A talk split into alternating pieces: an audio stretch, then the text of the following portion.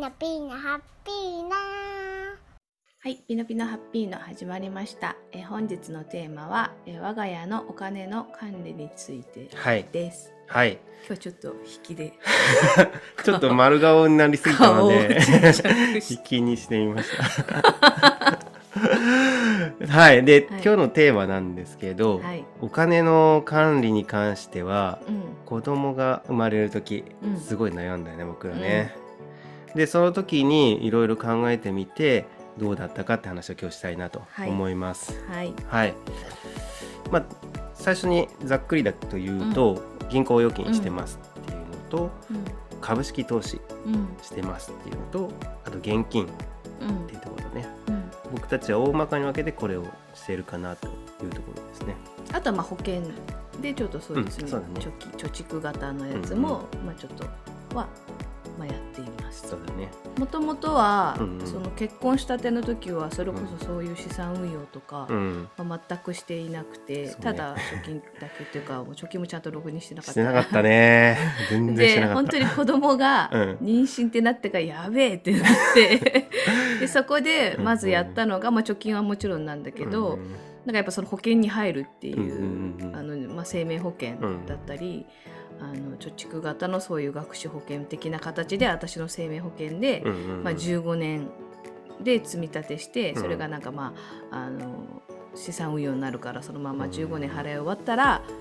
うん、必要なタイミングまで持っとけばなんか さんパーセント ぐらいの運用でできますよみたいな、うんうん、あの保険のそういうあのなんですか エフピー さんですね、うん、ファイナンシャルプランナーさんのそういう保険の代理店代理店っていうのかなあれ、うんうん、の方にアドバイスもらって、うん、お船さんの方のその生命保険っていう形で、うんうん、あの外外資のドル建ての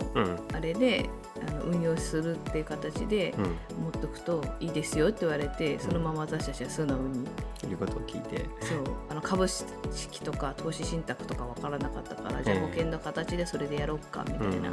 感じでまずそれをでスタートしたっていうのが最初だよね、うん、まあこれちょっと変えたんだけど、でそこからまあ最終的にいろいろその YouTube とかでねいろいろ学ぶと、なんかあれ保険の運用ってなんか逆に手数料ばっか取られてあんま良くないじゃんみたいな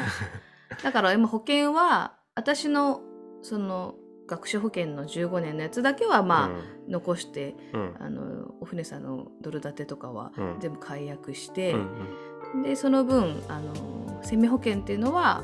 あのもう掛け捨てで安くてみたいな感じで、うん、そっちに切り替えました、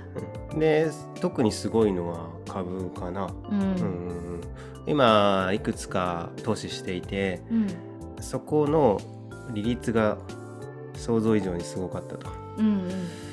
まあ、そもそも、うん、あの預金銀行預金っていうのがその勉強する前は当たり前かなっていうのを、うんまあ、親からね、うん、言われてたっていうのもあるね。貯金しなさい、そうそうそう、給料の何パーセントはとかね、そうそうそうそうそう言われてたんだけど、当時親の世代で言えば、うん、じゅっパーセント 近くの利率があったんだよね銀行預金って。ちなみに私たちの親って大体まあろくじゅうだいななじゅうだいぐらいの人が多分多いと思うんですけど、うんうん、その人たちが若い頃にまあ貯金してた頃っていうのは大体さっき言ってた じゅっパーセント、うん、うちの母も昔はなんか じゅっパーセント ぐらい利率あったっていうふうに言ってたんですけどね、うんうん、はちパーセント ぐらいとかも言われてるけど、まあ、大体 じゅっパーセント ぐらいだよね、うん、だからね、だから今もそうだと思ってやってると大変だよねって話でね、うん、今実際銀行って れいてんれいに くらい、うん、平均的に、うんうん、いちパーセント なんてほど遠いっていうぐらいだから、ね、スズメの涙みたいなのがたまにこうね利率で貯金口座に入ってくるけどちょっと寂しくなるもんねあれ見てるとこれなんだろうねまあそんなこともあってやっぱりやってるのが株式投資っていうのをやってて、まあ、今回は銘柄までは言わないんですけど、だいたいこんなぐらいになってますよっていうのをちょっとだけ言おうかなと。私たちはその楽天証券っていうところと、うん、あとマネックス証券と、うんうん、あとはそのスマート ライン ライン ね ライン のなんていうのテーマ投資みたいなそうそうそうそうってやつと、あと、あとはあのイデコとか、うんうん、であのそういう何個かこうあとはひふみ、うん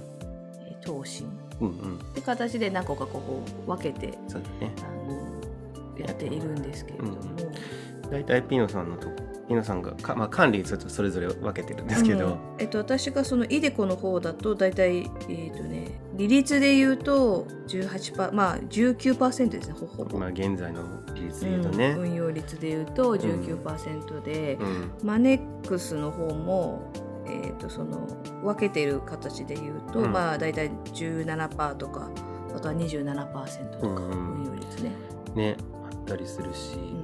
ひふみ投信だと にじゅうごパーセント ぐらい、うん、で ライン スマート投資はちょっとあんまり情報ないのでどうかなと皆さん思ってると思うんですけど、うん、ごじゅうにてんはちさんパーセント っていうプラスの利益が得られているっていう状態ではあるんですよね、うんうんうん、だからすごくいいよね、うん、もちろんその投資ってね、あのマイナスになることもある、うん、でまさにあのコロナ禍の本当始まった時って、うん、めっちゃ株バーンって下がって、ね、恐ろしいぐらいのドダダダダってそのイデコとか何でもそうですけど、うんうん、あのもう超マイナスみたいな感じで、うん、やべえみたいな、これ解約するべきかどうするみたいな感じで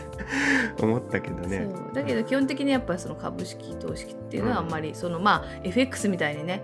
なんか上がった下がったでこう買い売り買いするっていうよりかは長期的に見ていくっていうのがやっぱ大事みたいで、そうね、基本的には僕たちはすぐ短期的に売り買いするんじゃなくて、うん、長期的に何十年っていう目線でやってるね。なのでまあ多少そう下がったとしても、まあ、ある意味そこはじっと我慢というか、うん、まあ、あとはその YouTube でね、いろいろ株式投資とかそう資産運用のなんかこうあれこれをみんなアップしてくれてるので、うんね、それをいろいろ見ながら、ね、特に僕たちが勉強してるのは、えー、お金の大学、うん、学長さんのね、学長さんとか、うん、まあ中田あっちゃんとか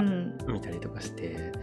うん、まあもともとマネーリテラ、リテラシーすごく低いところからそうやって勉強してきたっていうのもあるので、うん、専門家さんにはかなわないかもしれないけど、まあ、体験を話せるっていうところね、うん、まあでもまあ基本ほったらかしなんだけど、うん、まあでもこういろいろ分散投資っていうものだったり、うん、まあ、数年前の娘が生まれるその妊娠した時に比べたら、うん、まあ、だいぶそういう知識っていうか、まあ、行動してきた、うんね、だからうちらもうちらの世代も、まあ、貯金だけだとあれだからみたいな保険でちょっと運用するみたいなのはみんな結構多いと思うんだけど、うんうん、投資信託とか、うんうん、まあ、株式投資もそうだし、まあ、イデコとか、まあ、今だったら積み立て ニーサ とかね、ジュニア ニーサ とかそういうやってる人がだいぶ増えてきたよね。アメリカとかはね、海外の方がなんかもう当たり前な感じだけど、うん、だから、まあ、株式の話もしましたけど、預金銀行預金ももちろんしてるし、うん、手元にお金置いといたりっていうのもね、うん、やったりとかして、その辺のバランスっていうのをすごく大事にしてるところあるかなと思いますね、うん、そうですね、うん、なので今後はまあその金とかね、うん、なんかそういうのも、うん、またもうちょっと貯金とか、ね、もうちょっと増えてたらね、そういうまた新しくちょっと固いところに資産運用またこうね、うん、いろいろ手び、手広くって言い方いいんですけど、うん、なんかやってみたり、まあ失敗もすることも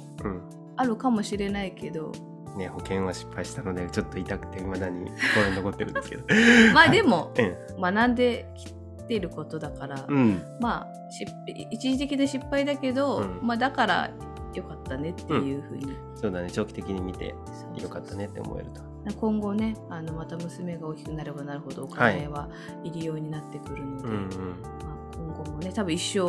お金について、うん、まあ、今後はなんかねベーシックインカムとかこう本当に導入されてくれればまたちょっと変わってくるのかもしれないけど、ね、うん、まあ、その分日本のそういう保証みたいな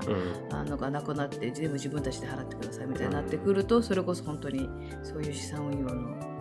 が必要になってくるのかなと